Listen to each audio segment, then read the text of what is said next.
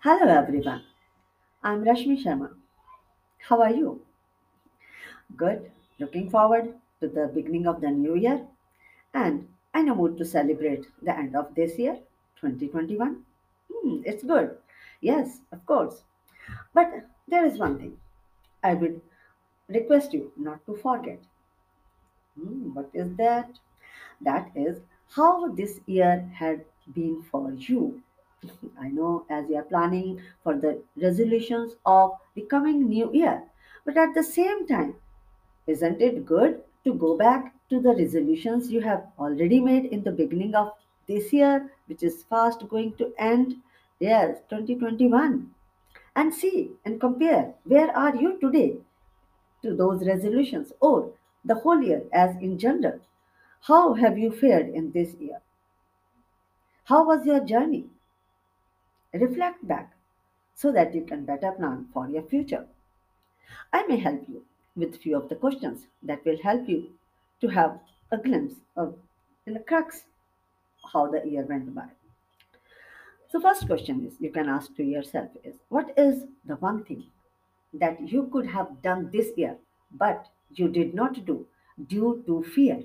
Yes, you were afraid, you wanted to do something. There's chose only one thing which was important, which you really something passionate about it, or maybe uh, you really wanted to do there might be many things, but choose only one, which was most important to you.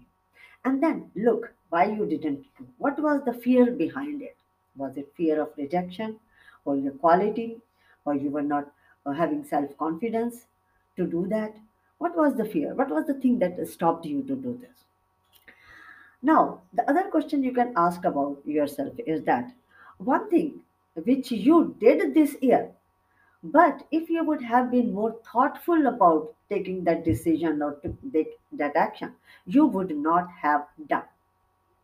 Now you can see that it was something, if you go and analyze the situation in a deeper way, and you see all the pros and cons of the situation, of the action that you took, and you can realize you could have been a little more thoughtful about it, then of course you would not have done it. What was that one thing? Again, only one thing. There might be many, but you focus on one thing which you feel is the most important.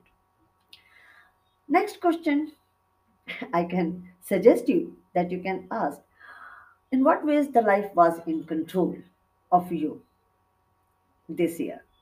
I mean, were you overwhelmed by the situations and circumstances you face, challenges you faced this year? And lost control and you were just feeling helpless hopeless what to do asking this person going to that person. Oh you felt that yes i can take the control whatever may be the circumstances i have the power to deal with. And the steps you were taking were they in the direction of your goal where you wanted to go? And how many times it was yes we are all human beings we are not perfect. So there might be some times that you were not out of control. And that's okay. Don't worry about that. But in general way, how your life was going on, how much control you have on your life. And now I come to the, this is the last suggestion from me. What have you done this year to become a better person? So this is the ultimate goal. This is the ultimate target, ultimate resolution that we want to grow, improve, develop as a person. So what were the new skills you learned? What was the new behavior you adopted which were more useful? How, in what manner, what you did this year that was helped helping you in to grow, improve and develop as a person.